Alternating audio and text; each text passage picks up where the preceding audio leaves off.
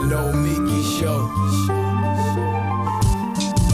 We clash momentarily for class solidarity. Cash circulating, give the masses back its currency. Greed from elites, oligarchs stay fed, deep state, fake fed. Everybody break bread. Racism, homophobia, sexism, religion in this melting pot we live in. Time to build a new system, unionize labor rights. Highlight the issue, talking heads left is best. The saga continues, continues. The No Miki Show. Hello and welcome to the Nomiki Show. I am Nomiki Konst, and it is Wednesday, July 28th, and the world is on fire. Uh, we're in crisis. We can't even get Congress to act on the terrorist attacks against them. And uh, guess what? COVID's back, even for those who are vaccinated. That's the state of the world today. Uh, I am, of course, as you all know, I've been uh, doing the show from Greece, and I myself have been faced with the scare of COVID, even though I am fully vaccinated. And uh, Greece has these laws in place or rules in place right now where if you're going to go inside, if you're going to uh, eat at a restaurant, you have to be vaccinated. You have to show proof of vaccination before you eat inside of a restaurant. You're not allowed to dance, uh, but there is live music. I'm not really sure how that plays into it, but uh, you're also, you know, able to exercise inside you are able to go into stores and some stores are obviously more strict than others. You have to prove you're vaccinated or they'll only allow a certain number in and of course masks are all mandated inside. But even with that even with all of that uh, greece's vaccination rates uh, as a country are at 45% which we will talk about with our first guest today uh, as well as other countries are facing similar issues. Even with all of that we had a little scare so, my friend who uh, has been gracious enough to host the Nomiki show while I am here because he has incredible internet. that's basically it. That's the that's the uh, the rule here and the space. Uh, he works for an international organization, a human rights organization, and everybody in his office needs to be vaccinated and has been vaccinated. And he had the Moderna vaccine, which is supposed to be, you know, the strongest, if not one of the strongest vaccines uh, to fight off Delta. And so did his colleagues. And by the way, so did I. Well, turns out he ended up getting COVID, the Delta variety. Uh, he and his colleagues, they started to get sick over the weekend. He got sick a couple days later. And turns out I may have COVID as well. I uh, don't know yet. I got tested today. We shall see by the end of the day. Um, you know, I'm hoping I don't. But one thing can be said for sure, and and and I bring this up not to be like the you know the vaccines don't work. Clearly, they work. They work. They're doing their part. Uh, COVID rates have gone down, especially hospitalizations have gone down to levels, I mean, lower than ever. With that being said, yes, COVID is spreading. But as we know, if you contract COVID, the Delta variant, with a vaccine, having received a vaccine, two doses, with enough time that it's uh, especially the stronger vaccines, the ones that are reporting um, better, you know, being able to fight this off better, uh, you are not going to have the effects, the severe effects. It protects the most. It's it's more likely to protect the most vulnerable in our community, but that only matters if you have a vaccine. So this is spreading partly because we have people who are still refusing to get vaccinated and they are displaying stronger symptoms. And the stronger your symptoms are, the more you're able to pass it on. And those who've received a vaccine can also receive uh, the Delta variant, but of course, their symptoms are not as strong. So, yes, they can pass it on to others, but it is not as strong. Meaning, if you're displaying you're extremely sick, you are more likely to share the Delta, Delta variant. And as a result, it is spreading at a faster rate. It's why they shut down Mykonos, the party island, last week. You can't play music anymore on Mykonos, which, if you know anything about Mykonos, it's like saying you can't play music in Vegas or in Miami Beach. Uh, and it's the middle of the summer. It's the livelihoods for so many people. And the islands have higher vaccination rates because their livelihoods depend on having tourists. Of course, every country is dealing with it in their own way. We are going to talk about that on today's show because it's spreading fast in the US, it's spreading quickly across Europe, and of course, it has already gone through its rounds uh, in other countries like India. But this is serious stuff. We have to have to be strict about vaccinations.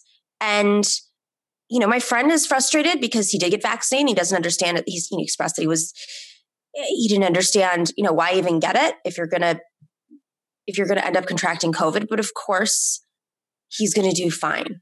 He's having his he's displaying cold symptoms. I, of course, have no symptoms at this point, um, and hopefully, I don't have COVID. But again, it just reduces the rates. The more people get vaccinated, the rate of sharing and spreading this Delta variant go down. The more people are vaccinated. So the more people are vaccinated, even if they get COVID, the Delta variant, and how many of those who are vaccinated will actually get it? Even if they get it, the symptoms that they display are anything from sniffles to a sore throat to nothing to maybe flu. But it's still nowhere near what the original COVID 19 variant was showing, in which people are showing up at hospitals. So, first we're fighting the no maskers. Now we're fighting the no vaxxers. And of course, it has become highly politicized. But the one thing that is fascinating about this moment is you have figures in the Republican Party who realize enough is enough. Some people are trying to lie and have one foot in, in the populist, you know, uh, vax denial door and one foot out to preserve you know, whatever base that they have or ratings that they have or donors that they have. My guess is all of these people have been vaccinated and that they are protected, at least at this point. The fact that it is becoming this politicized at this point is it's like the failure of, of the Roman Empire. Um, you know, at what point were we going to realize we are really in a downward spiral spiral that we can't get out of whether it's climate change uh, the forest fires that are popping up on the west coast or here outside of athens uh, just uh, north of athens there are tremendous forest fires happening all over the world or the floods. You know at what point is enough enough? And i i don't really know and i know we talk about this every week on the show but i don't know what it's going to take um, I can tell you we're not doing enough. Great that we're getting some wins in Congress, but it is not happening at a fast enough rate to really combat the misinformation. We are not regulating these platforms enough. And I say regulating because, you know, they're not free. They're not democratic. They're not open. They're heavily skewed and designed to skew towards white men who are appealing to a right wing populist base. And this is happening all over the world. So if the United States is not going to be able to regulate it because we have such a partisan, uh, you know, Washington that's at a complete stalemate and can't get over themselves, then perhaps the EU will.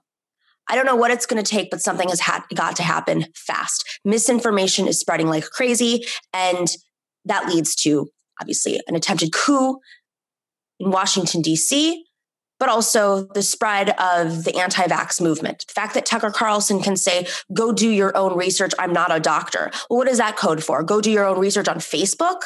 Go, go read Alex Jones's blog? Because that's the research those folks are doing that are watching Tucker Carlson's show. We should not lean on Tucker Carlson to be our moral compass to make sure that the anti vaxxers are really like, you know, realizing how much uh, humanity, the humanity and the freedom that they love so much depends on their being responsible human beings. Responsible human beings who care about their country, who say that they take a bullet for their country, who say that family first, the flag first. Well, there's no family, there's no flag, there's no freedom, there's no foundation of any sort of democracy, there's no Facebook. If the power grid can't hold it up, if this country continues to have massive spirals of, of you're just masks are going to be a permanent part of your life whether you like it or not. And that is what's going to happen. And we're going to keep having these mandates and people are still going to keep pro- protesting and they're going to keep spreading covid-19 until the us government or the eu or whatever sane government decides enough is enough. These platforms are dangerous when they are not democratic because I want to make that very clear. The right wing likes to say censorship. It's not democratic. It is not democratic. My voice is not as strong as Ben Shapiro's voice. And let me tell you, the money that you put in, you get out. You get out whatever you want to get. So if it was purely democratic, the way that they all articulated it as being, you know, in the mid 2000s, when I joined Facebook, when I joined Twitter, we wouldn't be having this conversation right now. They used to say free speech is the answer to free speech.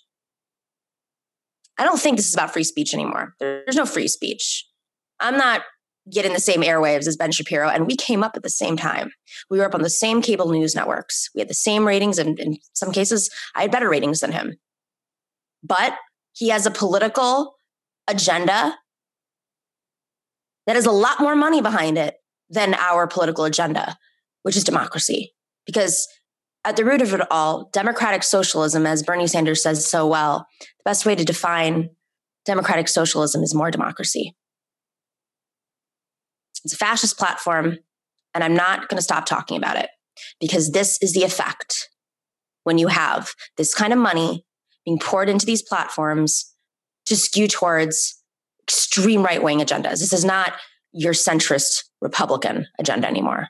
This is an extreme right wing agenda that only props up people like Orban, only props up people like Marine Le Pen, only pro- props up people like Donald Trump and whoever's next only props up people like Bolsonaro. The same things are happening in all these different supposedly democratic uh, stronghold countries around the world. And of course, in non democratic countries. But the effects are more people die, more fires, more earthquakes, more tornadoes, more floods, and more right wing wins. So it's time for whoever it is to step up and show their profiles and courage. Uh, I, you know, I'm looking at, I'm actually looking at not just the centrist Dems, but the centrist Republicans. You know, you should own this. These are your people. You have to start fighting them as well. Can't just be us anymore. All right, everybody, we have a wonderful show today. Uh, we have Tassos Morfis. He has been on before. He is a reporter here in Athens, where I am right now. Uh, he has been a, a, really great independent journalist who has uh, dug into much of the political corruption that's happened in this city and in this country. And he's going to tell us a little bit about how the far right is protesting their center right prime minister and other politics that are happening here. Very excited to have him on. And then later we have our favorite, uh, Rep Rabb and Arun Chaudhary are back to talk about the news of the world right now. So stick around. We will be right back with Tassos Morfis.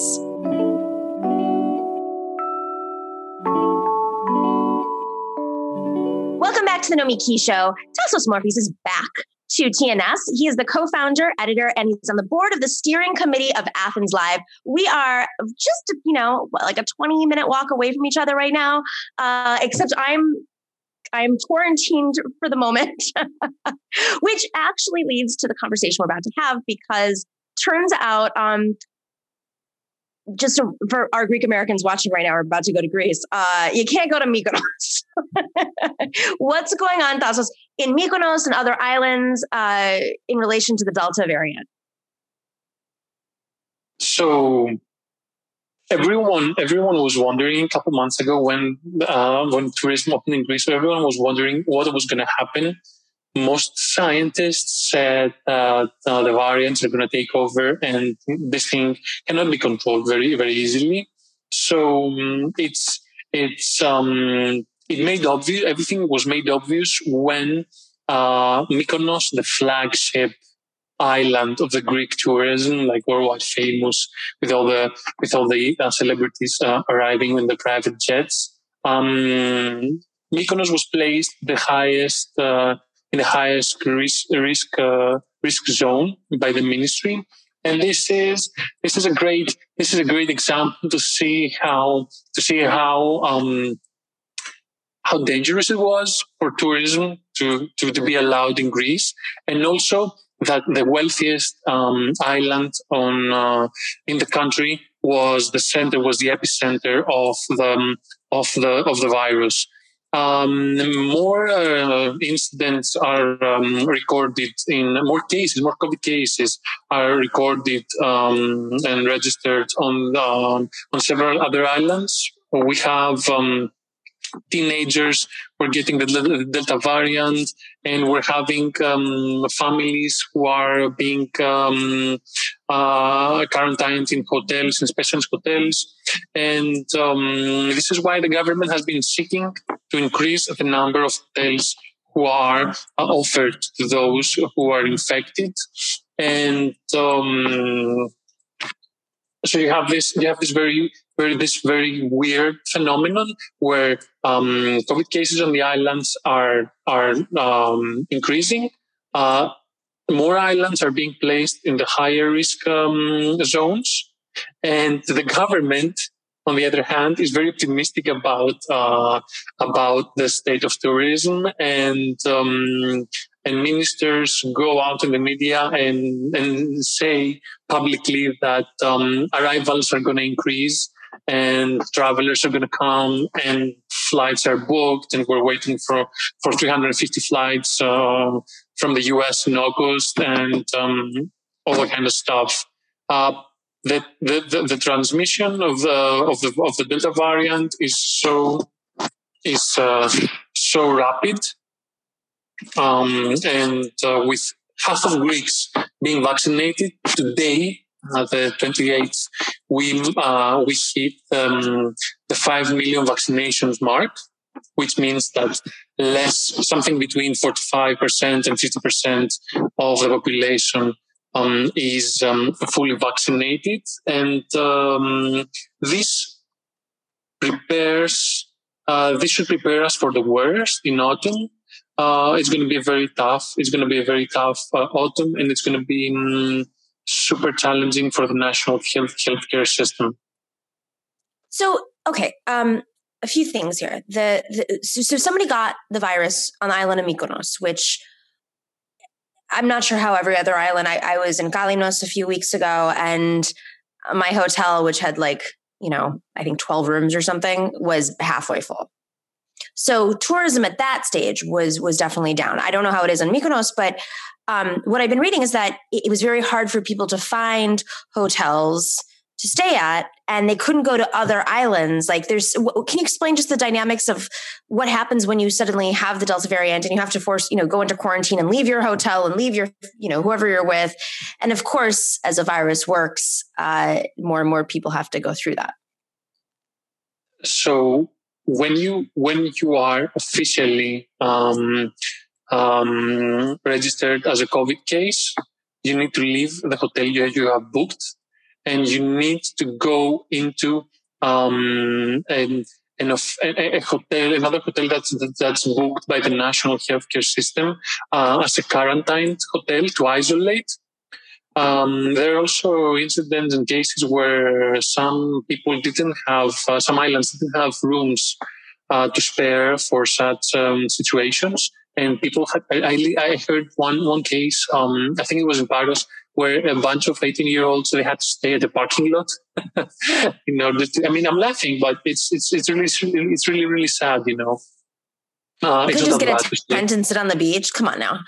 yeah, yeah, exactly. Um, so, um, uh, and the worst part is that when when there are no current hotels, no quarantine hotels in your in, in the island that you're residing or you're visiting, um, you have no option to, to, to, to, get transferred to another island um, or um, board some kind of like coast guard vessel and get to hop on another island or take the ferry.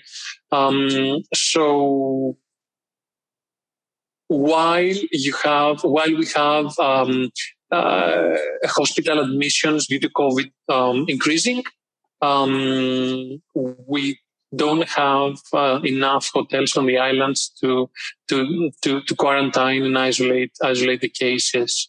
Um, and this shows this shows basically how uh, unprepared uh, we were as a, as a state and how the government um, put revenue over lives um, and this is why this is why now the whole whole uh, island situation is getting out it's getting out of hand. So the government, um, I think our audience remembers that Syriza was in power a couple of years ago, and then uh, Prime Minister Mitsotakis is now um, the prime minister, and uh, you know without going into just like all of the political dynamics because it could take us you know three hours on the show to talk about the factions um, he's been getting protests he's he's is it fair to say he's from the center right is that a fair enough like he is a person um, more traditionally from the center right he's a conservative liberal he's a conservative liberal. I don't know if that would translate the same in the US, but okay. Is he's like a George Bush? It's like if like for for our audience, I wouldn't. He's not like a Biden because Biden No, would no, never. He's like a conservative, build a co- way more conservative George Bush. Okay, so conservative liberal to the U.S. means Joe Biden. So yes, okay, so he's a more conservative George Bush. perspective. From your That's, perspective. that's what I thought. Okay, good, got it. Um, all right, so Mitsotakis is a is a is a conservative George Bush, and he built a coalition with part of the far right, um, and now he is being protested by an extreme far right uh, who have been protesting his vaccinations. I just have to tell a personal story because I like I had to bite my tongue and just be a journalist in the moment in the taxi. But um, just warning to to folks. Unlike New York, taxis are not progressive here, and they all have political opinions. the yellow side. Uh-huh. Uh So I was I was leaving the studio last week uh, on Friday. I think it was Friday or, Wednesday. I can't remember. And we were driving through Syntagma Square, and there's all this all this chaos going on. And the taxi driver, I realized, was listening to far right wing radio. I wasn't paying attention at first, and then I was like, "Oh my, God, this is insane! This is like worse than Rush Limbaugh." And um, and then he starts just telling me everything about how Mitsotakis, the right wing George Bush, is a communist who is partnering up with Joe Biden, and they are literally they're fascist communists, and they're they're they're they're cracking down, and they're going to kill us, and it's the end of democracy. It's so confusing. I mean, this is why I say we don't want to talk about this for for three hours, but it was so confusing to me because I'm like, how could you be against democracy? Okay, I don't, I can't. I need a chart to map this out, but um, who's a sympathizer, and he said, you know, they're unleashing the, the police on us and they're beating the anti-vaxxers. And the anti-vaxxers who he was defending were, far, were the far right, and they're saying that the police are fascists. help help me understand. So, what happened? Um, uh, if I could put it, if, if, if I could somehow draw it on the political spectrum, is that the, the, the, the party of Kyriakos Mitsotakis, New Democracy, the ruling party, ha- has engulfed over the years the right, from the from the from the moderates to the extreme far right. They have engulfed they have engulfed ex-Nazi collaborators. They have engulfed people who supported uh, the dictatorship. They have engulfed um, conservatives. Um, uh, they have engulfed um, progressives uh, who, who who need more, let's say, who want a more neoliberal uh, fiscal program, and they couldn't find it uh, in the in the in the um, social democracy or the left. Um, and over the years, um, he had um, he he had created, and over the years, New Democracy was becoming some sort of um, a coalition between all the all the different parties, uh, all the different parts of the of the right.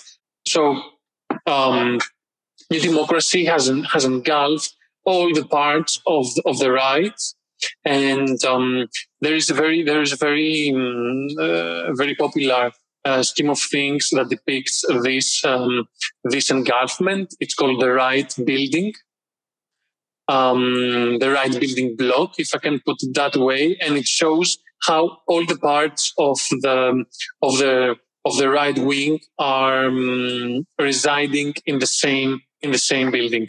Um, so Mitsotakis, who was presented as a Harvard-educated um, liberal, um, very progressive, very concerned about human rights, um, found himself um, uh, leading a party that uh, had super conservatives, far right extremists, to um, younger, more moderates. And uh, himself, he might not be um, so conservative, but when you're leading a flock of a pack of wolves from the from the right, then you uh, you cannot really control um, your actions, your political actions. So And, and, what and- happened? What happened Go ahead. uh, is that this formation um, New Democracy, this, this political party was always accusing the left of uh, being communists, and they were embedding you know, within their statements this rhetoric of the communists and etc. etc. Um, and they had their their backs uh, uncovered, meaning that they had Golden Dawn, who was a Nazi party in the far right, and they were always using it as a scapegoat to to to wash themselves off from any um, for for um, about any uh, wrongdoings uh, regarding their ideology. So now that Golden Dawn is when Golden Dawn is in jail, they have their backs uncovered, and uh, there is a there is space in the far right space that is now somehow being covered by the anti-vaxxers. And the thing is that they have messed up. The government has messed up so badly. Um, and they're receiving criticism from the far from the far right.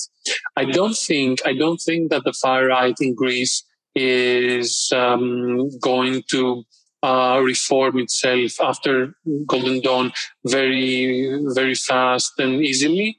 But there is definitely a lot of people who are super disappointed coming from the far right, who are super who are super disappointed with the policies of uh, New Democracy, and they need a way out. So um, something is brewing. Um, something in the far right is brewing, um, but I, I, I cannot, I, I, cannot, I cannot see somehow in the political spectrum uh, over the next over the next uh, months or probably or probably years. It's very important to know that the government hasn't managed uh, the coronavirus situation in the best way possible. Um, and they have left a lot of space for conspiracy theories, um, for arguments against vaccination. Um, you, we had a committee of epidemiologists who sent um, the wrong signals multiple times. And um, given also the background that Greece, Greece is a very religious country, uh, this created a very explosive mixture that um, that that has something that has that keeps a flame, a far right uh, flame burning. And there were there were uh, bishops that showed up leading some of these demonstrations, these protests. This isn't this isn't the, the position, uh, the official position of the church. Right. While the church hasn't asked for the believers clearly to go and get vaccinated. They yeah. they weren't. They didn't give um, a very crystal clear directive that folks, you, you, we need to get vaccinated. Uh, they said something. I don't remember right now the exact phrasing, but they said something like, "God uh, should enlighten us so we get the vaccine." Something like this. I have a I have a solution for them the the the the scientist who came up with the Pfizer vaccine was Greek. So clearly God chose these are all national I'm saying this because they're nationalist, they're religious. God created this Greek man to create the Pfizer yeah. vaccine so that you nationalists could take it. He's actually, oh, I think he's a refugee. He's a refugee oh, from, oh, here we go.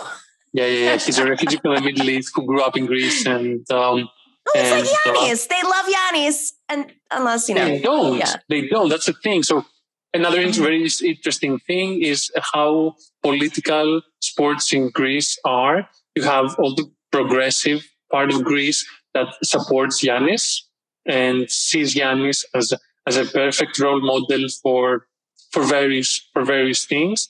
And you have all the far right and the center right that um, supports tennis players, really famous tennis players, uh, such as Tsitsipas and Sakkari, who are um, who are phenomenal.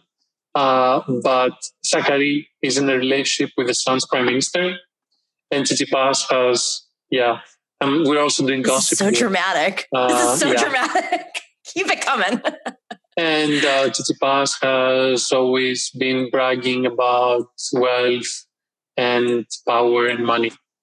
So tennis. yeah, it's they're super super political, super super sports. Wait, and then the Australian Greek tennis player. I mean, the diaspora. So here, okay, I'm like I'm now strategizing. if the Greek Orthodox Church, which is very, very depend- dependent on the Greek diaspora, which is more conservative, but also uh, very tied into the support of Joe Biden, who's been very close to that to that mm-hmm. his relationship with the diasporas. We're getting really into the weeds here, but um, Joe Biden has a very large base of donors from the Greek uh, diaspora in the United States. Very large. I think it might be his biggest, if that's the case. Um, I feel like there might be some like wedge. There's some wedging that could be done there. Like Biden could just lean in and be like, "Hey, you know, get things in order here." I mean, that that's the thing that I mean, just from an American perspective, I wish Joe Biden could be more of a leader on this and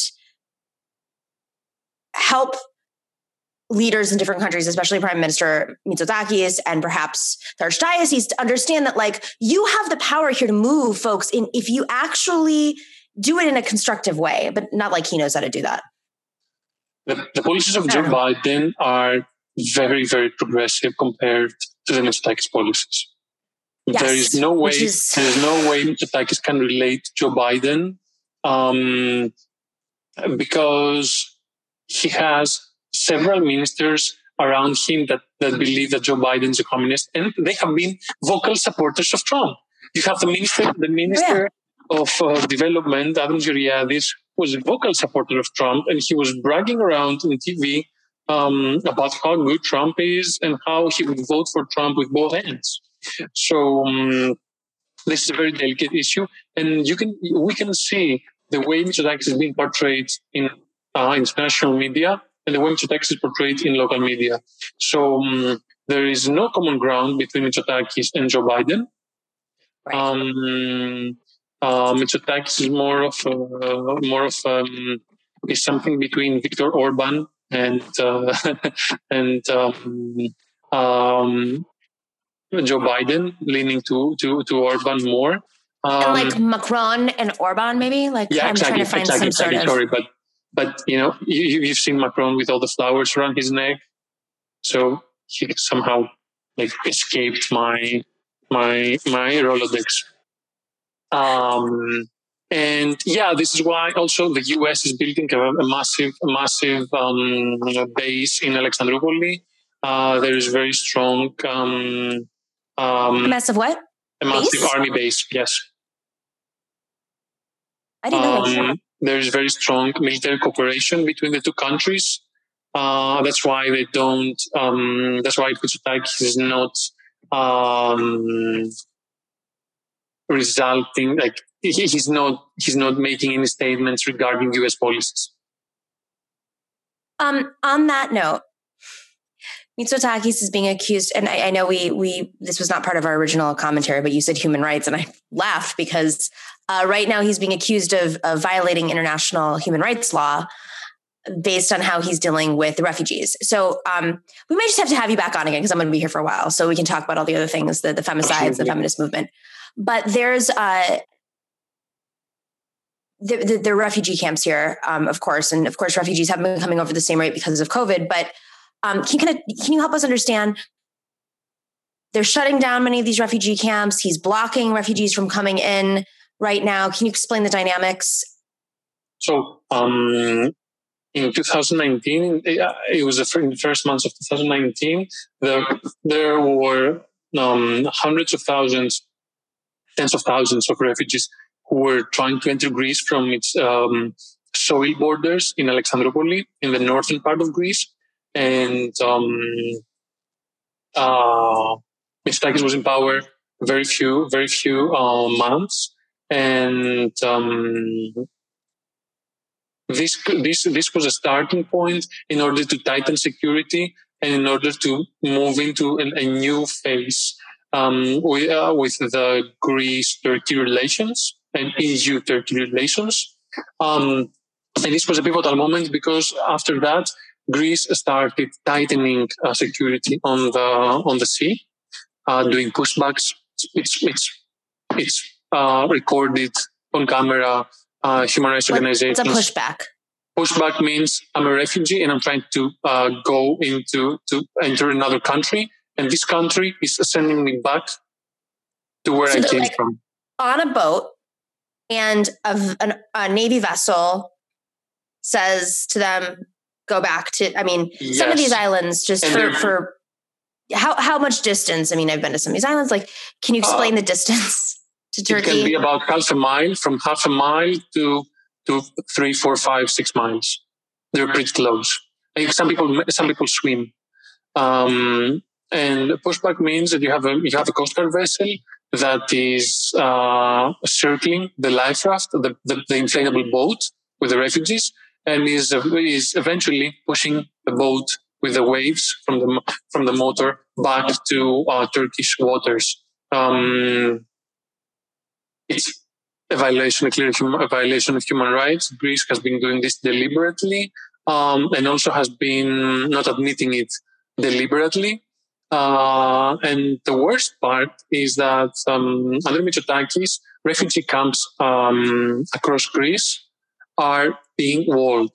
And what I mean is that we're literally, Greece is literally building massive walls around refugee camps. And this is this is something that you know, as Greeks, we, we shouldn't we shouldn't accept for sure. Uh, but it happened during COVID, and no one could no one could resist. Um, so yeah, under Mitsotakis, things have have been um, worsening for refugees, and um, they're only going to worsen. And he's closing them down. Is it correct that he's closing them down and within six months? And within six months, the refugees have to find housing, full time plan, yes. employment in this beautiful economy that most Greeks Yes. are just you know killing it out right now. Like, And uh, I was reading today that banks are blocking the accounts of refugees. So many are left without any pocket money because we're talking about pocket money. We're not talking about any large amount. We're talking about pocket money that has been provided by the UN. So yeah, the situation is, is deteriorating a lot.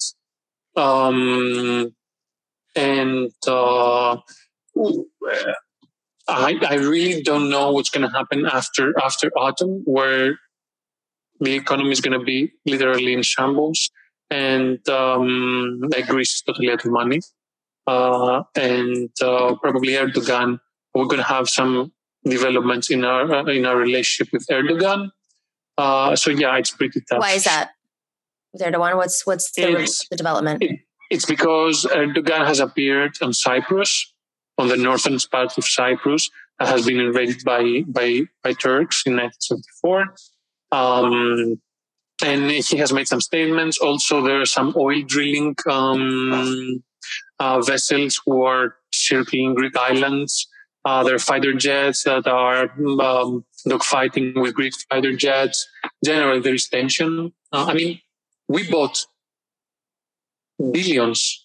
Uh, we bought fighter jets from France worth billions when we couldn't during COVID, when we couldn't build ICUs and hospitals, and there are thirty thousand uh, pupils being left out of university. There's, if there, why Greece is is um, is interesting from a left perspective, it's because you can see clearly how a neoliberal agenda is being implemented very, very strategically and and um, without any reactions.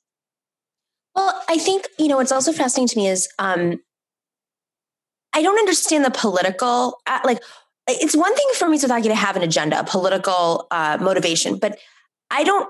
This, this can't be coming from his. I really. I mean, he's not that much of an idiot. I mean, his he comes from a legacy of politicians. This is somebody who obviously understands political dynamics, and I don't really understand what he's going to gain from having, you know, right now the refugee crisis exists and people are aware of it, but they're aware of it because there's refu- there are refugees who are on the streets. It is only going to get worse. 10, 20, 30 fold, 100 fold. If you shut down camps and force people to go in the streets and not and, and not have access to housing and, and and and funds and I mean how is this beneficial to Mitsotakis like where politically because that's of course politicians only care about their politics and getting it staying in power. How does that help him? So um, Mitsotakis has a very um, has a very strong team um, with him with, uh, with experienced uh, um, executives in leadership. Uh, so he has built a very strong team around him that help him um, drive decisions. And um, he's investing. He's investing a lot in his image. All the media are on his side. Um, and, but all the uh, media is right wing, like everywhere else in the world. All the media is owned by these major media conglomerates and yeah, families, yeah, yeah. and yeah, it's not because they like are in love with them. Um, and also, he's investing in social dynamics, uh, meaning that he's always finding social groups to blame uh, and divert the agenda towards something that uh, he he wants to to pass. Um, he divides and conquers it's very, very easy to see. Uh, a few months ago, he was blaming young folks uh, that are transmitting COVID who were just hanging out in the parks. There was there was a massive uh, demonstration around these massive demonstrations, wave demonstrations around this. Um, around young people now, hanging out in the parks. yeah, it was. They, they, were demonstrations because because at some point, get like, off my lawn. cops were were actually invading the squares and they were arresting people. Um, and in one case in Nea Smyrni, this was caught on tape, and it was a very brutal. It was a very brutal uh, moment that was uh, circulated around um, the, the, net, and um, it led to a massive demonstration. Um, so he's using social dynamics in order to to, to categorize uh, groups of people into certain into certain uh, categories and uh, blame them for the situation. It was the young folks uh, some months ago. Now it's the unvaccinated. Um, every time he's trying to find someone to blame for the situation, and this is a very, this is a very, this is a very, uh, this is a permanent tactic he's following.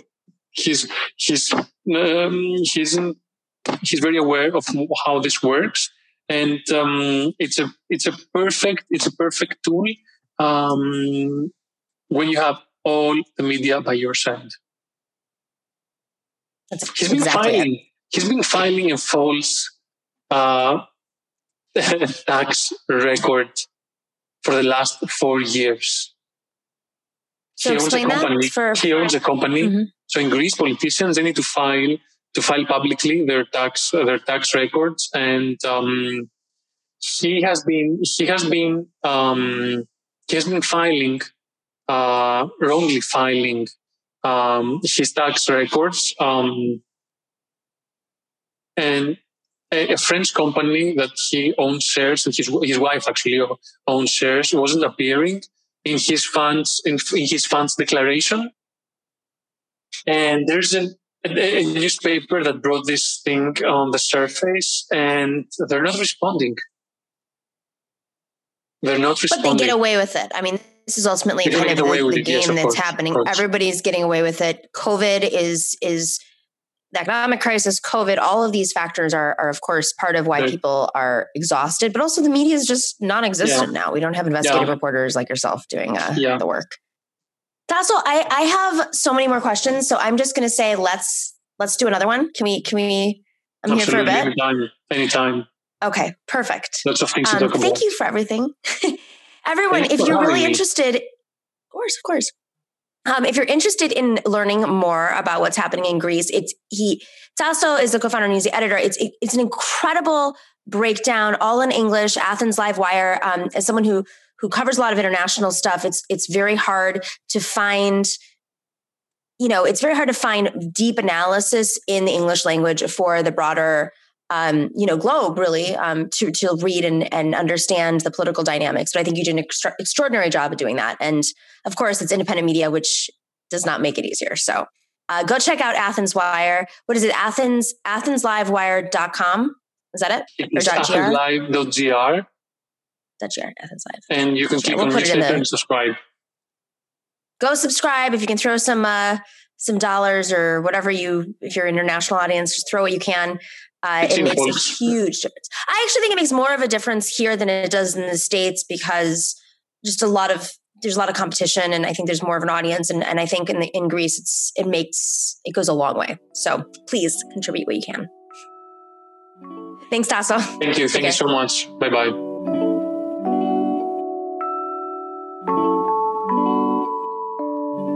Right, everybody. Uh, CBD moment, CBD love moment, a love bomb for Sunset Lake CBD, not just any CBD, but Sunset Lake CBD. Sunset Lake CBD is a farmer owned company that shifts craft CBD products directly from their farm to your door. And they have something for everyone from fudge to dog biscuits to tinctures, gummies, salves, coffee.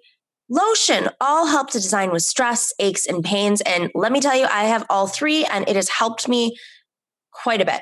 I use a salve uh, which has arnica in it for anything from joint pain to rashes to just like putting it under my nose and really enjoying the smell because it smells delicious. Um, I love the tinctures, which help me sleep f- like a full night's sleep at night. So I'm not tossing and turning um, or in pain because I have sciatica. Let me just talk about my aches and pains for a second.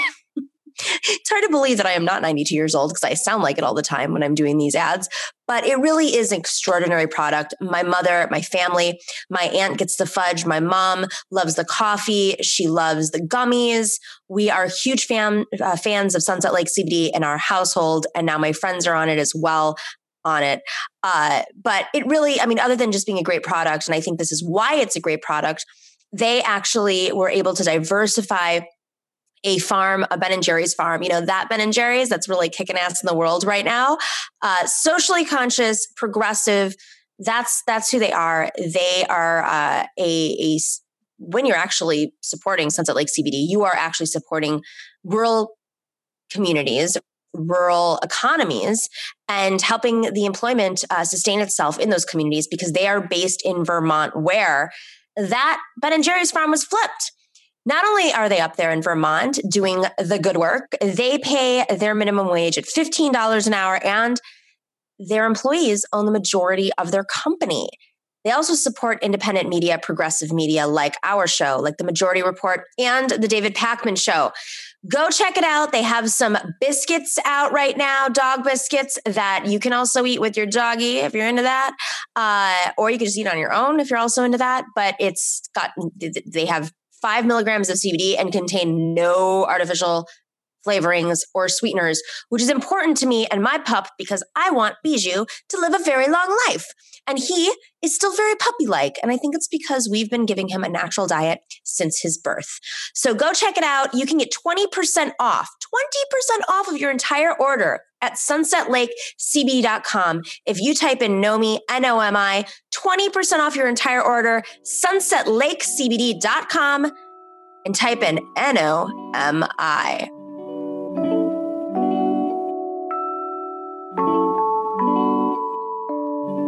Welcome back to the Nomiki Show. Coming here live to tape uh, from Berlin, similar time zone, is our dear friend Arun Chaudhary. He is a political filmmaker. He was formerly the first official White House videographer, and he was the creative director for Bernie man. Sanders' 2016 campaign. When I, I saw that photo you posted. Man. You still, you still are. I, I, still am middle aged, though. Let's actually let's celebrate yeah. that at least let's celebrate that. You post these photos. I don't know if you do it in your public accounts as well, but there are these like lovely little throwbacks of you at the Obama White House or on the Bernie campaign in 2016, which was way more fun, I think. Um, not than 2020, also more fun than that, but probably also more fun than the Obama. I mean, I'm sure there was like fun in uh, the Obama White House given the historic context and just juxtaposition to the George W. Bush White House, but you know. I will say it was a bit joyless in the end because it was just it was still kind of this you campaign from dawn to dusk thing. John McCain was probably going to lose, but you still have to go through the motions anyway. Uh, I will say during the actual because it was so close, the actual like showdown and knowing, and we sort of whitewash this now, but knowing that we were grinding down the you know most the the the the front runner candidate that was being pushed by the establishment. You know, people were not allowed to endorse Obama. Just knowing that we were grinding them down to a halt and then slowly reversing it did feel like something, though. And, and, and, I think kind of ruined the experience in Bernie a bit for me because people were like, "Is this what winning feels like?" And you're like, "This isn't quite what winning feels like. We need to like get over a couple more humps," you know. Oh no, you knew you had that feeling. Yeah. Yeah. Yeah. Um, but the photos of you in the White House, though, once you were actually in the White House, were you know, for the kids who uh, did not exist before, politics didn't exist before Bernie, there there was a moment where there was hope in the Obama world, and I you were there for that. You were very present, and uh, the photos are pretty cool. So, but now you host the committee program and you do amazing stuff uh, worldwide. And the committee program, of course, airs here on TNS at uh, 3 p.m. Eastern. Uh, it is a great show. We're getting lots. Of, I'm getting notes from people about it now. Like this is kind of how it works. It starts to, you know, you you build, you build, you build, and then it starts to click, and then, you know, you know how stuff in the viral universe works. You're not Ben Shapiro, and you don't have like the Heritage. Yeah, Foundation it doesn't work virally. It works by, by a lot of hard work. Yeah. Yeah. Yeah. Exactly. Exactamundo. All right. Um, speaking of big money funding operations in different places and not knowing how they operate, uh, I wanted to discuss this with you before Rep Rabb joins us because you have done work, especially in Eastern Europe, the Balkans, Ukraine. Uh, there's an article in Politico, not my favorite publication, but it is an article that is worth discussing, uh, titled Biden Wants Putin to Behave. So why not go after his money? Now, of course, that speaks to me because that's always my angle. Like, just follow the money. there you go. But it's way easier and it's way more divisive to not follow the money and pretend like it's not there. But I've always felt this way about the, the Putin angle and also with Donald Trump.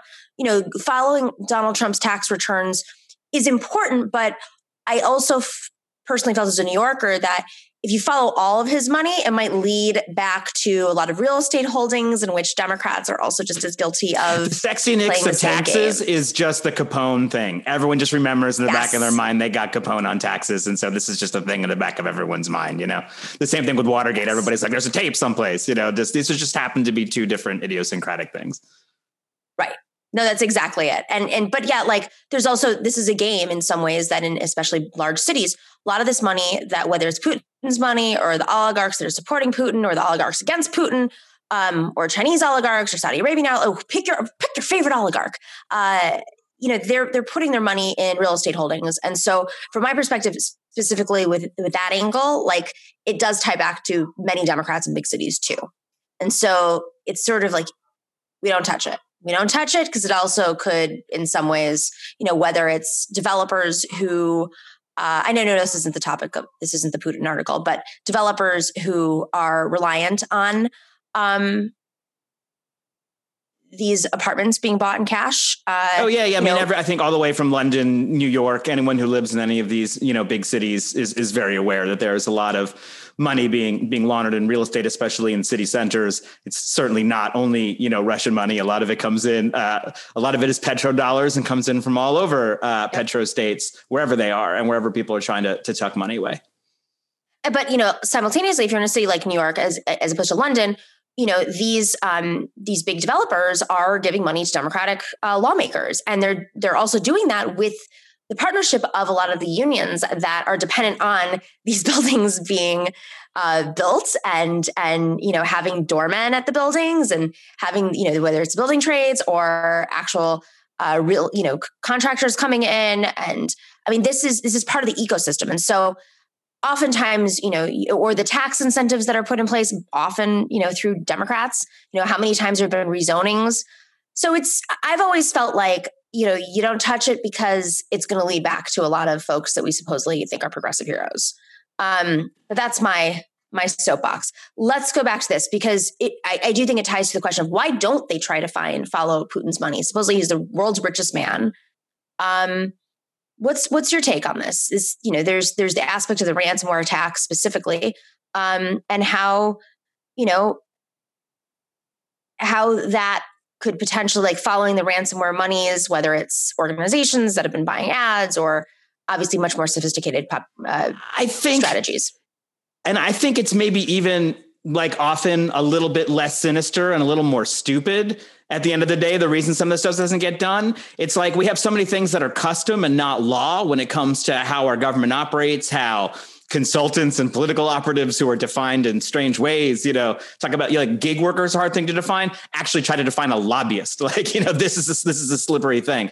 And I think, and I think there are people who don't want rather than i'm doing something wrong and i don't want you to uncover it it's like i don't even know if i'm doing anything wrong because it's also squishy and i don't even want to start down this uh, and i think you measure measure that off against the fact of we do a lot of economic sanctions against specific oligarchs, against Russians. It's hard to hurt rich people.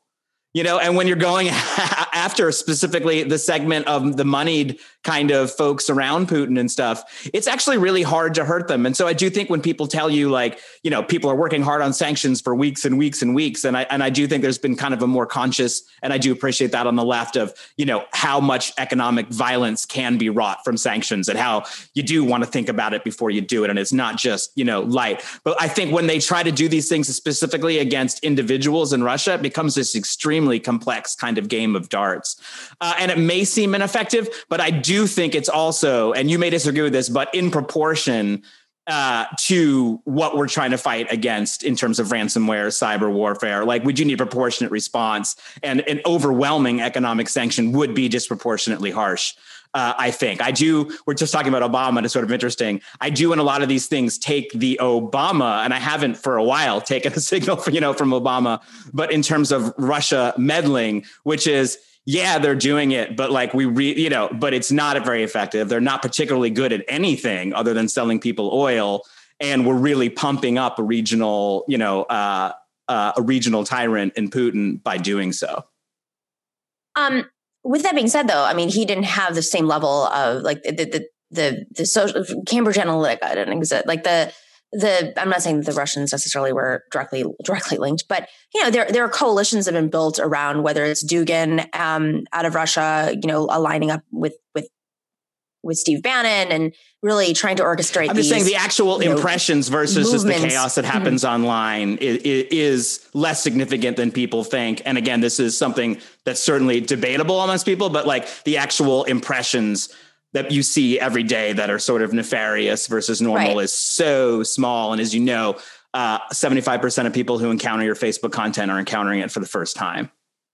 Yeah, but it's dangerous. It's like, okay, great. But sure. also these people aren't getting vaxxed and they're showing up and they're protesting. Like we previous segment, we talked about how they're protesting uh, the right wing government. like the right, right, right wing is protesting the right wing government saying that they're communists. Yeah. I mean, these people are vocal. And of course, power is more responsive to those folks than they are to, and they can hold up, they can hold up any sort of movement um, way more than a, a, a, a global left that's building.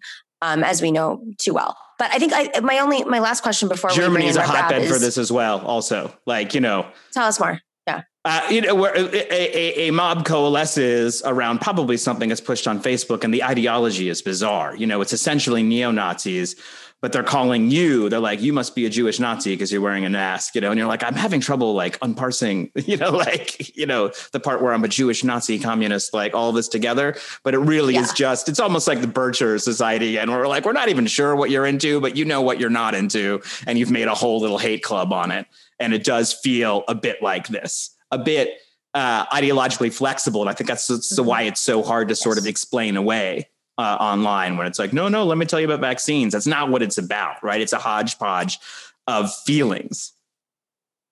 It's interesting you say. I, feel you know, depending on the country, and you know this very well. Like this is ultimately it. It's like they're they're nimble. They're nimble with their ideology as long as there's an enemy. As long as the enemy is obviously not the uh, pure uh, ethnicity, whatever that ethnicity is, and they're and and they're and the, the underdog. They're painting themselves as the underdogs against you know maybe the other underdog scapegoats. Again, whether it's those in power, whether it's uh, the media, whether it's capitalists, whether it's uh, women, whether it's people of color, whether it's uh, progressives, communists. You know, you you find it, but they're so nimble and.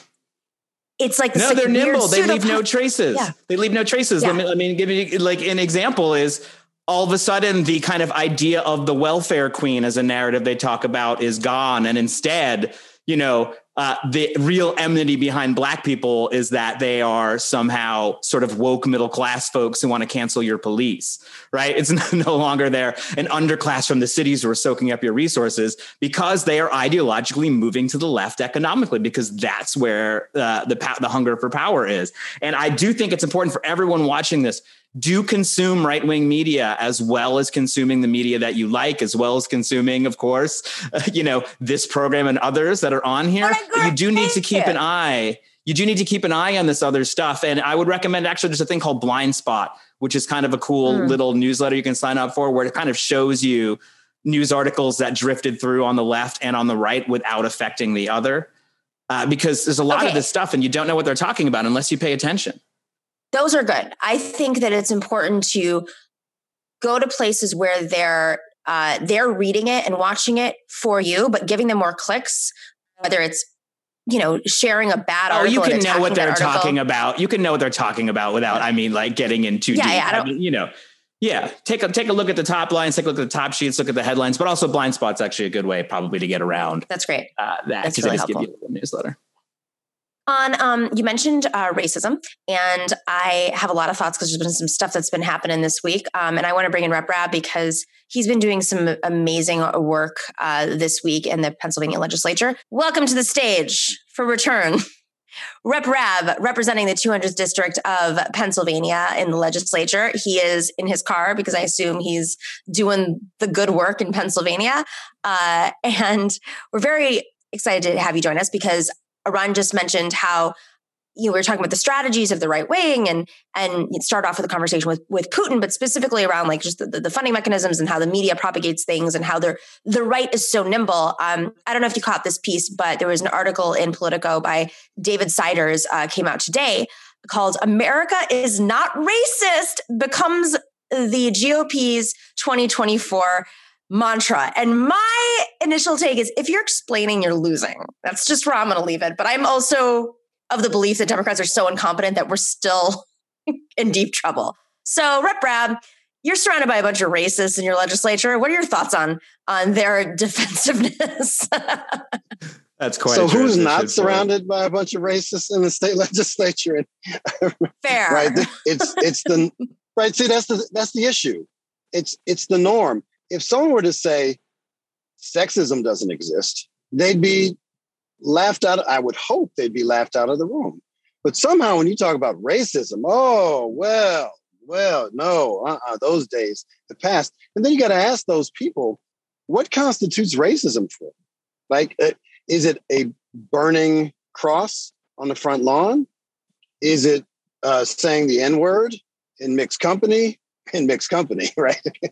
um, what what is it? Because they keep moving you know the boundaries for what is socially acceptable and at, at some point you just have to call a racist a racist and i think you're right if, if you are having to uh, explain yourself you, you've already lost i also agree that um, generally speaking not democrats specifically but generally um, our society is uncomfortable having the difficult conversations most notably about its origin story which is largely fiction and how that revolves around race and specifically white supremacy. So it addresses the stolen land part, it represents the stolen labor part, it represents um, our founding documents. And they talked about um, merciless Indian savages in the Declaration of Independence. Um, this is this is uh, central to all the things we consider most American even though those things were not made as explicitly as we're discussing it now. And, you know, whether it's manifest destiny, um, whether it's our participatory democracy that excluded so many folks, these are the conversations that Republicans and conservatives of both parties are afraid to have because their children and grandchildren increasingly are questioning um, the reflexive, you know, pablum of of uh, the, the rhetoric of you know not even can we all just get along but please stop talking right? Because we don't want to have those conversations. And so they're going to have issues in their own households and not so much in their own party but in that base that they seek to expand and that base um, they want to they want to extend their reach into uh, rural and uh, working class communities but increasingly, working class folks are seeing their connection to other struggles and seeing it. It is uh, it is interrelated systems of oppression that actually allow us to collaborate and conspire shoulder to shoulder to to have a greater sense of shared prosperity. So they actually have to work harder because more and more folks who one would think outside of these blue bubbles are opposed to these discussions are actually um, I think, inspired and informed by them and see their place in society, even though they may not be from BIPOC communities. They can see, oh, wait, I'm being exploited too. Our, our, our, our fates are intertwined. It's interesting, um, Arun, and, and maybe you can comment this and, and, and given your thoughts. This is coming from the uh, an organization that's religious, right? Um, this is a religious right group. They hosted, uh, it was called the Family Leadership Summit. Uh, they hosted an event in Iowa this month with three presidential prospects Mike Pence, uh, Mike Pompeo, and uh, South Dakota's Kristi Noem. And, and I think it's, I don't know, my, my, my, my thought on this is this could possibly backfire. So I'd love to get your analysis and, and thoughts because this might actually put Kyrsten Sinema and Joe Manchin and any Democrats who are um, in a position of defending the filibuster and other like institutions uh, in, in, you know in the in in the Senate that they say are good for democracy, but there's a growing, as we saw, there were protests in Arizona with civil rights leaders. Jesse Jackson, um, Reverend Barber showed up in Arizona protesting Senator Sinema, saying, you know, and the filibuster. And her whole thing is like, oh, it's good for democracy and it's a great institution. It has a great legacy. And they're like, it's actually an effing racist institution. And like, you have to do something about it. So I feel like this actually, because they're taking it so far right, because they want to depend on the right wing base, it might actually push these centrists to not look so despicable and use dem- democracy as their uh, their their rea- their reasoning. I don't know. I mean, Arun thoughts on everything. Go I th- I disagree with the tactically with our take on this. Uh, in that, you know, I think we're all very nice, uh, reasonable members of the center left who uh, and left who see this as a invitation to a discussion. You're in Europe. So, center left is very different. Let's just be yeah, yeah. No, I, I, always say center left and left because I'm always talking about like the, the the hapless center left party and then all these little parties who attach to it. it's the same. So I'm getting used to always saying that. But you know, it sounds like it's invitation discussion. You're like, oh, you're trying to explain you're losing, and I don't think about it that way. I think about it as the last word in a discussion, probably the smart last word to have in discussion because they are trying to scoop up the voters who they feel have been pushed too far, who are willing to deal with you know uh, a certain amount of wokeness but who've been pushed on the police who've been pushed on other things. This is what i think they're thinking. This is the bet that they're making. Uh, and that some of those people it's the end. It's like you know what? We're not racist. It's not going to be an explanation afterwards of like why we're not racist. That's the whole thing like that's the entire argument. Uh, so don't, I think, look for this as the conclusion. They're like, they all had this huge discussion all summer, last summers about racism and wokeness and all this stuff. Let me tell you something. That conversation's over. We are not racist. The facts are in. Uh, anyone who feels good about that, vote for us. And I think there's some votes there. It's sort of the like, I think the Kathryn Garcia vote in New York, which is, mm. uh, I mean, it's it's an it's an uncomfortable place. I think for a lot of uh, you know white progressives who really didn't like the homeless being housed in their neighborhoods um, when and and we're protesting you know mayor de blasio's moves on that and and we're very concerned about supposed rise in crime because the new york post you know they don't read the new york post but they pass by it every day um, and i feel like she when she really leaned in on on the crime and punishment aspect of the city as Eric Adams did, uh, but in a different way because Eric Adams, even though he's a person of color, a former police officer, they couldn't go that far. Um, and it was much easier for them to vote for a woman. So it, it's like taking these different molds. And I, I think that's ultimately it is like the center left, just as it was under Hillary Clinton, is revealing, or center right too, it's revealing itself to be just fundamentally racist. And they just want to cover it up in whatever way is possible. Um, but that's why I think that this might not work. I, I disagree. I just I just feel like the right is going to take it so far that Kyrsten Sinema is going to be you know backed into a corner. I don't know, Rep What do you think?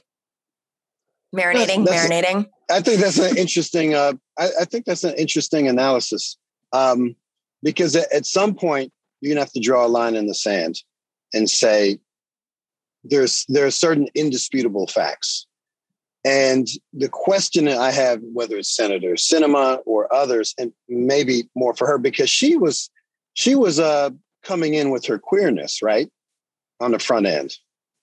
So when when you have the intersection of LGBTQ issues, uh, which continue to gain steam as, as well they should, um, and you're hitting up with this wokeness quotient, um, what is she going to say? Is she going to say, "Well, I'm not queer anymore. I'm not. These issues are no longer important, or these don't. Uh, the issues that um, queer folk face aren't as serious or aren't comparable to issues of racism, like that's quicksand. That's going to be challenging for her. So I think the opportunity is there to say, hey, look, you know, if you came in strong on this issue, uh, you're indicted uh, by your silence um, if you don't acknowledge certain basic facts. And when we talk about, um, and it's not just racism, racism is one of many isms that are part of the these systemic issues that are at the heart of what it is you know to be an american right and um, how we operate economically culturally socially uh, spiritually right because churches uh, in a largely christian nation at least culturally christian is the, the most uh, segregated place institution there is other than cemeteries So, you know, I, I think we're going to have a really interesting inflection point here, and it could go either way. I'm, I'm going to be very curious, but it creates a real opportunity for us to put those folks in a corner, right? And I, I think Sinema is a, in a much better position to be cornered than Joe Manchin. I mean, we have to put this also in context of the other report. I think it was the Intercept. I forget who put it out, but uh, that there are talking points coming out of, and I'll let you know when I get my DNC talking points, which I usually do around now during the day. Uh, that the idea in 2022 is to run against Republicans as being the ones who wanted to defund the police. And this seems like such a convoluted ideological thing to do in the context of uh, of what you're talking about, Nomi. So, like very specifically, I think this sort of takes that conversation a bit off the table if that's indeed the strategy. I mean, maybe that's what they're trying to do. Is they're just trying to neutralize it, um, knowing very well that I mean they know that Republicans are going to use crime um, as a as a whether it's completely bullshit or not. I mean, it is bullshit, obviously, uh, we have more police it's funded Nixon. They've run that same before. campaign since '68, every single time. Yeah, that's it, every single time. And and of course, we the New York City Police Department is the largest and most powerful in the world. It, it, it's larger than some military budgets, as we know. Um, they're the greatest surveillance organization. Uh, I mean, we could go on and on and on. Oh, so so the Republicans who who are all for funding the police have no problem. Uh, I, I don't understand. I mean, supposedly the crime's up. It's not at all. It, it's up since 2013, sure, but 2013 was the strongest year ever in terms of, of crime, and July has been um, incredibly low. And usually, crime does go up in summertime because people are are out. Um, anyways, but violent crime has been that. coming down consistently over yes. the past 30 years. Um, violent and crime, here's the violent crime. Here's the other thing too that that we don't hear enough about. That's a really good um, um kind of uh, talking point because it's real, and that is the the feature creep of modern policing is significant. What was what was considered policing, you know, seventy years ago, uh, would have been uh, unfathomable. Um, would have been unfathomable then to to think cops would be responsible for all of the things that they're responsible for weighing in on or participating in. Your your um, domestic uh, uh, uh, abuse counselors, you are immigration officers, um, your mental health experts, right? But they don't have training for any of that. and an intelligence right? officer somehow like thrown and, in, you know? Yeah. Exactly. There are all these things, but here's the open secret. Most folks who want to be cops don't want to be cops so they can file more paperwork and do more things that are not central to law enforcement. Like that's actually something that I imagine most cops do not want to do. Now, you can say there's a lot of authoritarian figures, right, who are drawn to law enforcement. I think that's fair to say, right? But there's a difference between someone who is who's attracted to bureaucracy, who's attracted to doing more things that takes them away from like the basics. It's it's a small percentage, and it's not. I'm not suggesting that um, uh, people are joining the police force um, because they're they're uh, do-gooders. What I'm saying is they have a specific image in their mind of what cops should be, and even if that's not an image that we embrace, it sure as hell is not the actual job description when they're working in big city police forces and they're having to take on so many things. And the other thing, um, uh, cops in, in big cities with violent crime get paid a lot less than affluent suburbs with significantly less crime. That is something that's not stated a lot. So we're actually asking police officers to, well, we're not asking them to do a lot more. The job is asking them to do a lot more in a more violent situation for less compensation. Uh, that is actually not uh, a default that most cops want. And my starting point is not, well, what do the cops want? want? That's not where I'm starting, but is an important factor in this conversation. Just like we have to also acknowledge that the interests of management in police departments is not the same as rank and file who are represented by FOP, whereas management is represented by the chief of police association, which by the way, strongly supported my police misconduct database bill. Strongly. Why? Because when they were hiring people, whether you like the, the, the chiefs of police or not, generally speaking, they never wanted to knowingly hire a liability who could get them fired or bankrupt their little township with a, a, a civil suit when someone killed or maimed someone. So they were flying blind because they couldn't ask the previous employer, hey, is this person a bad egg? Because that would open them up to uh, liability themselves. So now in Pennsylvania, they can and must ask those questions. And any documented misconduct is in a database for them to see and say, well, you know what? I don't mind them being racist, but they got caught, which means they're stupid and I don't want to hire them. So that actually is a really good uh, cleavage between management and rank and file that we need to understand as activists, academics, advocates, et cetera, because that will allow us to have the type of transformation within law enforcement that we have not yet seen. Strange bedfellows. Yeah, no, I, I, think you do see that with the, like the sort of freedom. Uh, you know, this is why you do see criminal justice sometimes bringing people together in interesting ways because it's not a system that's working for anyone. you know, right. I mean that's not true. When I say not for well, anyone, for I mean for a very prisons. specific, for a very right. specific set of our industrial, uh, you right. know, slash uh, justice class. Yeah. Yes. But Ryan, isn't that why this is why I'm so confused about the Democrat stance. I understand that they're trying to neutralize. Okay, I get it. It's a theory. I think it's a strategy. It could work, it could not work, but I think there are many strategies that could work instead of actually taking this head on.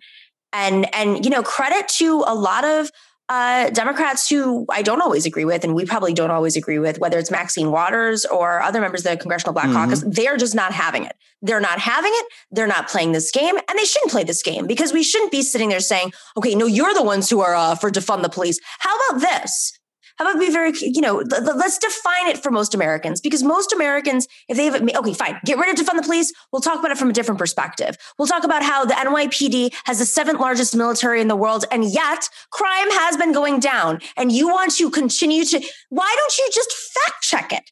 God forbid they just make every single lawmaker on MSNBC, on NBC, on Meet the Press, on Fox News that they put out there. They just say crime is down. We put more money into police. What do you want? You're listening to the propaganda? You guys, you guys believe the fake media saying this stuff?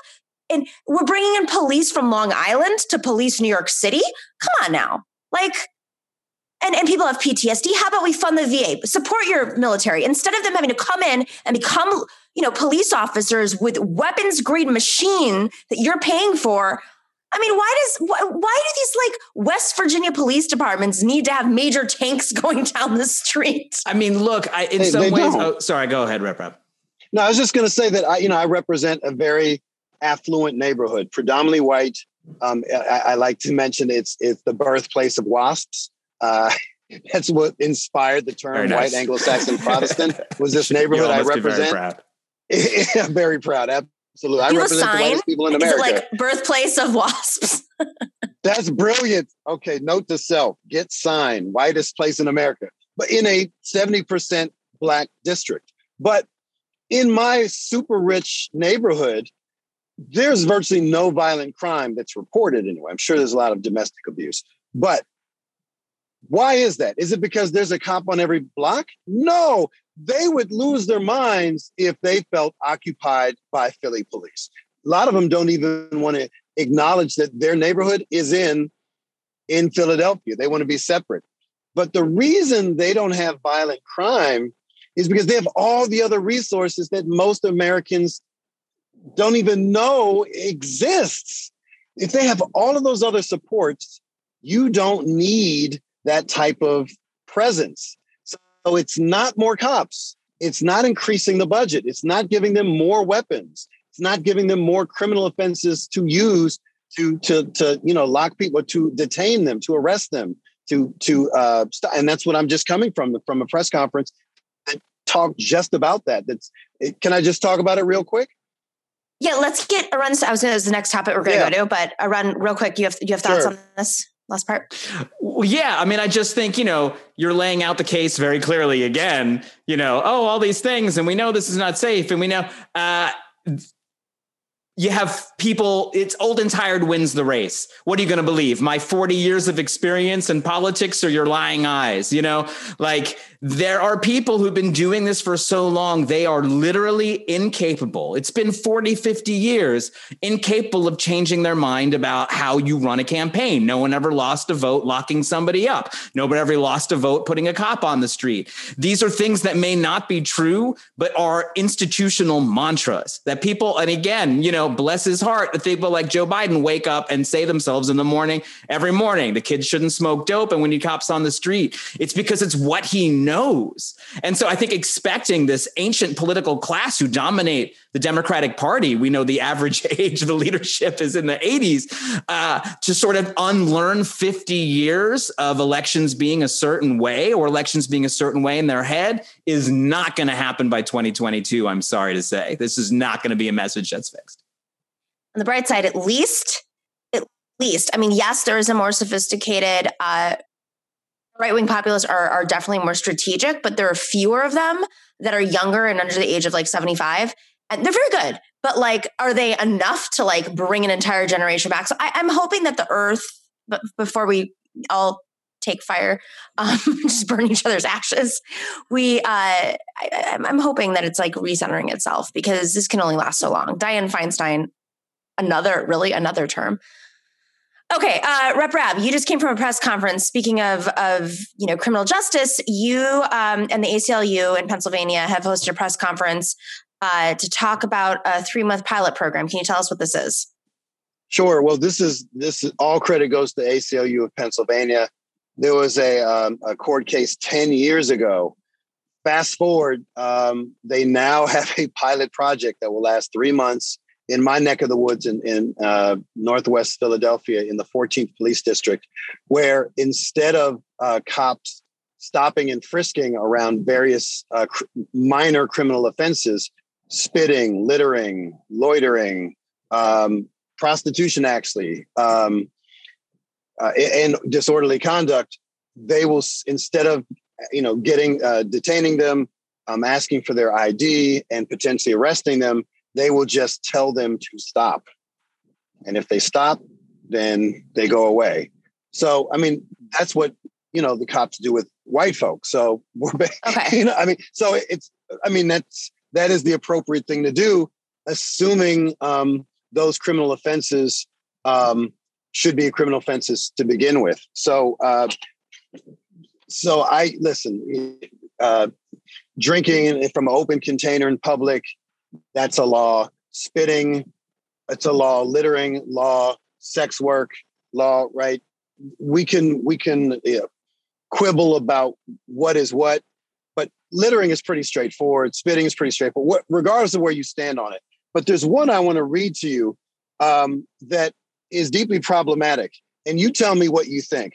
Um, this is an offense for a person um, who with intent to cause public inconvenience, annoyance, or alarm, or recklessly creating a risk thereof, engages in fighting or threatening, or in violent or tumultuous behavior, makes unreasonable noise, you heard me correctly, unreasonable noise, versus reasonable noise, of course, uses obscene language, and that's a fucking shame, uh, or make or creates or an obscene gesture, or creates a hazardous or physically offensive condition by any act which serves no legitimate person of the actor. So, what is a legitimate purpose? Who determines that? The cop. It's legitimate if you're in Chestnut Hill, you know, in an affluent, that's that's legitimate. If you're over here in Germantown, all right, that's not legitimate. What what is a what is a obscene gesture? Who defines obscenity? Uh, this is the ordinance. This is not the ordinance. This is the state law that uh, defines disorderly conduct, folks. So we use disorderly conduct all the time, but when you actually read it out loud, you realize how absurdly vague it is. And the reason it's absurdly vague is to help the carceral state, to help uh, prosecutors lock up more people or have more ammunition to do so, to expand their toolkit, to leverage it to uh, disproportionately um, hurt um, BIPOC and, and poor folk in the criminal justice system.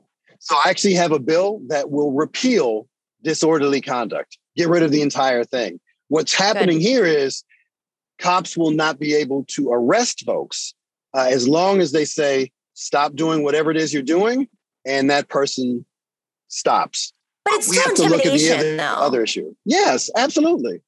Yes. I mean, the fact that they even have to say stop doing, don't stop doing. I mean, there's also inherent bias. There's so many other issues. Obviously, we know the the the, the white supremacist organizing that's happening in these police departments. So it's not like, you know, some some robot is suddenly deprogrammed and and is just saying stop doing what you're doing. I mean, how are they going to look at the police forces around the country? You know what's illegal and what's not illegal and yet they still get away with violence, murder, regularly. So, okay, you tell them to not arrest. That's fine. Does that mean they're going to get more violent? Does that mean when you say stop, mm-hmm. there's more altercation? Like, what is right? What's the alternative? Right.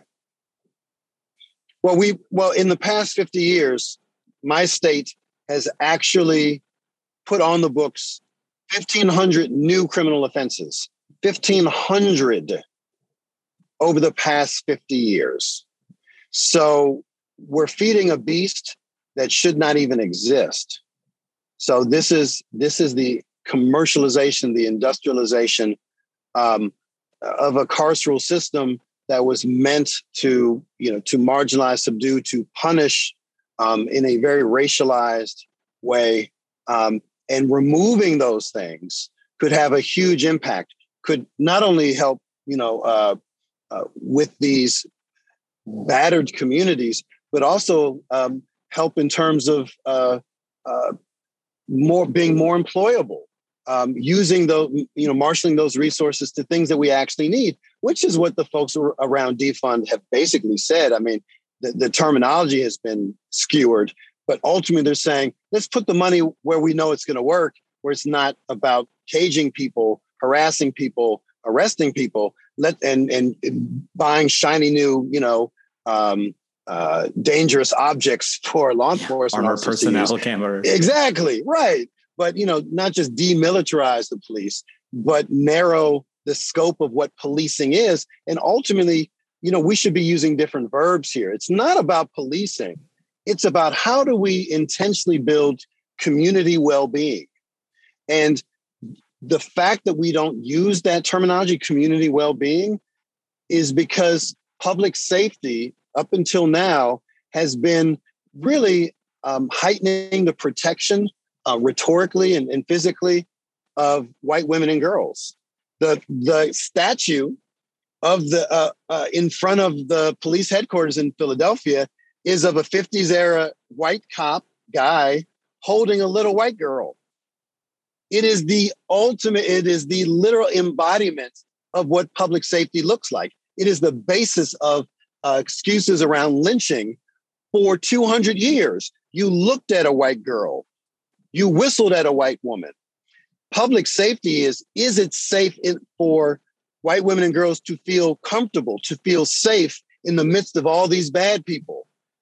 We have to expand public safety to be community safety, which means that whatever community that is ascribed to you, no matter if it's queer, immigrant, black, what have you, that you feel as safe in the body you inhabit and the neighborhood in which you you live as anyone else. And we've never known what that even remotely looks like because what we're talking about now has been the norm since the very creation of our society. So we, we can't use terms, just like Arun you were talking about folks who've been pro- processed to think a certain way for 50 years, more cops on the street, you know, this or that. The same is true with some of the language we use, and we got to stop uh, using it. Um, and some of these things are pretty innocuous, but the impacts are not. Final thoughts Run. No, I mean this is a, a rhetor- This is a rhetorical battle uh, that people almost need to not wage. It's just like you know, uh, we have made clear as a movement where we think like the guardrails on on are on needing to push the police uh, the police argument, and that is resourcing differently at the very least and trying to uh, resource less on things that are bad.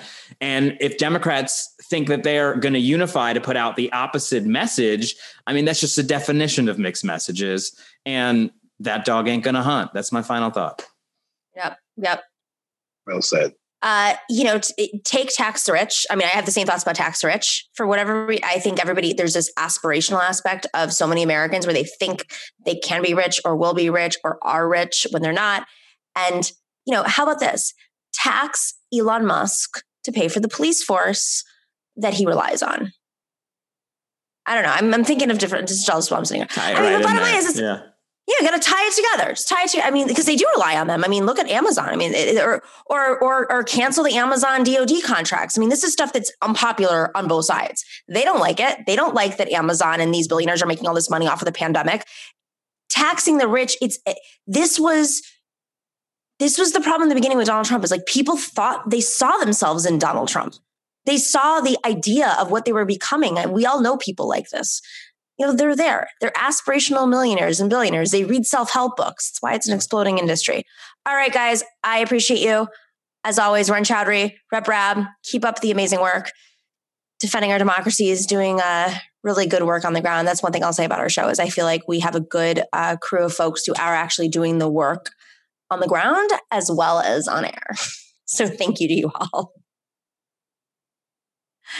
And thank you to our producer, Brad, who has been dealing with all the tech issues that we face on a normal basis in 2021. Um, and thank you to all of our viewers. Thank you to everybody in the chats, the live chats, the super chats, everyone. We are going to be shifting some stuff, just adding a few more features in the coming weeks. So stay tuned. Uh, if you are not already, and I should have done this plug earlier, please join us on Patreon because our patrons make this show work, especially when we have Wi Fi issues. Uh, it is you know, there's so many things that you don't even know go into the show. When you're not in a studio, studios are expensive also. So maybe we'll be able to get back to a studio at some point. But in the meantime, there's lots of sound mixing that needs to happen, and all this stuff takes work. And we appreciate you uh, who are patrons for making sure that this show comes out every week. Uh, of course, we have a new schedule. We are doing two hours Wednesdays and Fridays, Fem Fridays on Friday. We also have the committee program on Monday for two hours. Uh, so you're getting pretty much a ton of programming, six hours of programming. Instead of having it daily, you're getting it uh, in larger chunks because we wanted to have deeper conversations about defund the police and the strategies behind, you know, how you challenge the right wing. Um, we wanted to have deeper conversations about what's happening abroad, how fascism is spreading, and the different flavors. That is why our show is special, in my opinion. Uh, so join us at patreon.com slash the Nomiki Show. If you can contribute, please do. Uh, if you're having any issues, if you want to take a break, if you please email us at the Nomiki Show at gmail.com. We have lots of different ways to work with folks. On that note, we will see you on Friday for Fem Friday. We appreciate you and stay in solidarity.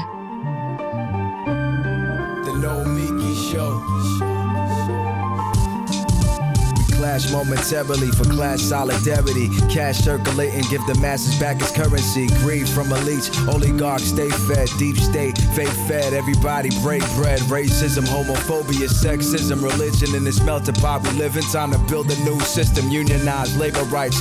Highlight the issue, talking heads left is best. The saga continues, continues. The No Miki Show.